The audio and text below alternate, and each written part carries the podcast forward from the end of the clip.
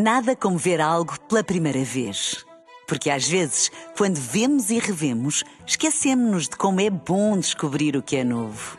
Agora imagine que viu o mundo sempre como se fosse a primeira vez. Zais. Veja como se fosse a primeira vez. Na rádio, no digital, em podcast. Música para sentir, informação para decidir.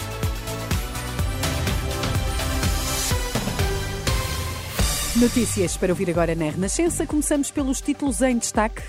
Alcochete é a melhor localização para o novo aeroporto de Lisboa, mas enquanto não houver decisão final, avançam as obras necessárias no atual.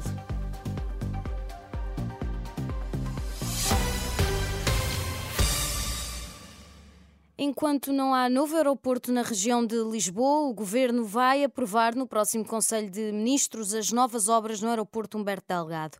Durante a apresentação das conclusões da comissão independente que escolheu Alcochete como melhor localização para o novo aeroporto, António Costa anunciou que vão ser aprovadas várias empreitadas a executar pela ANA. Ao fim de um ano de trabalho, os especialistas que integram a comissão independente concluíram que Alcochete é a melhor opção, logo seguido de vendas novas, mas para que a primeira pista de Alcochete esteja operacional, terão que passar sete anos, estimam os estudos realizados. Daí que a Confederação do Turismo não concorde com a solução Alcochete por ser muito demorada. Francisco Calheiros diz que o atual aeroporto está esgotado e para uma solução rápida só podia ser escolhido o Montijo. A solução de médio prazo é Montijo. E porquê Montijo? É a solução mais barata, é a solução mais rápida, é a única que tem uma declaração de impacto ambiental e é aquela que está já negociada com a concessionária. Ou seja, basta dizer, Ana, faça-se o Montijo e o Montijo está feito. E se calhar está feito em três anos. E em três anos, não sendo bom, como é evidente, porque para nós era para ontem, a solução seria mais rápida. O presidente da Confederação do Turismo insiste que Portugal está a perder milhares de milhões de euros por falta de capacidade do aeroporto da Portela. Diz que precisamos de um novo aeroporto para ontem e não para daqui a 10 anos. O advogado da família das bebés luso-brasileiras que foram tratadas a uma doença rara no Hospital de Santa Maria deu uma entrevista ao Expresso e garante que a mãe das crianças não pediu qualquer favorecimento à mulher de Nuno Rebelo de Sousa, filho do Presidente da República. Wilson Bicalho diz ainda ao Expresso que a família das gêmeas veio viver para Portugal no início de 2020, quando as bebés já tinham cidadania portuguesa, depois de Daniel e o marido já terem recebido uma recusa do Hospital de Santa Maria em tratar as crianças, o que aconteceu no final do ano anterior, ou seja, em 2019. O advogado defende que não houve favorecimento porque, enquanto cidadãs portuguesas, tinham direito ao medicamento. Desde a passada terça-feira, a Autoridade Nacional de Segurança Rodoviária, PSP e a GNR multaram 427 pessoas por utilizarem o telemóvel durante a condução. É o balanço da campanha ao volante, o telemóvel pode esperar, em que foram fiscalizadas mais de 47.700 viaturas.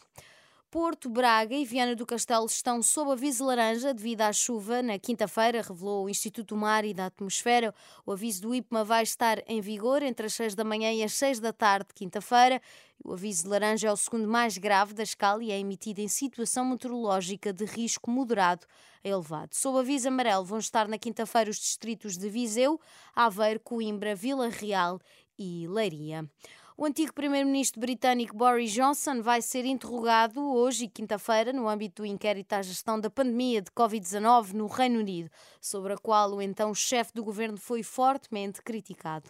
O jornal da Times avançou durante o fim de semana que Johnson pretende pedir desculpa e admitir que indiscutivelmente cometeu erros, mas segundo a mesma fonte também vai reivindicar as decisões que ajudaram a salvar milhões de vidas no Reino Unido morreu o guitarrista britânico Danny Lyne, cofundador dos Moody Blues nos anos 60 e dos Wings, com o casal após a separação dos Beatles. Morreu esta terça-feira, aos 79 anos, anunciou a mulher. Na conta da rede social Instagram do marido, tornou pública a morte do músico devido a uma doença pulmonar agressiva. Nada como ver algo pela primeira vez. Porque às vezes, quando vemos e revemos, esquecemos-nos de como é bom descobrir o que é novo. Agora imagine que viu o mundo Sempre como se fosse a primeira vez. Zais. Veja como se fosse a primeira vez.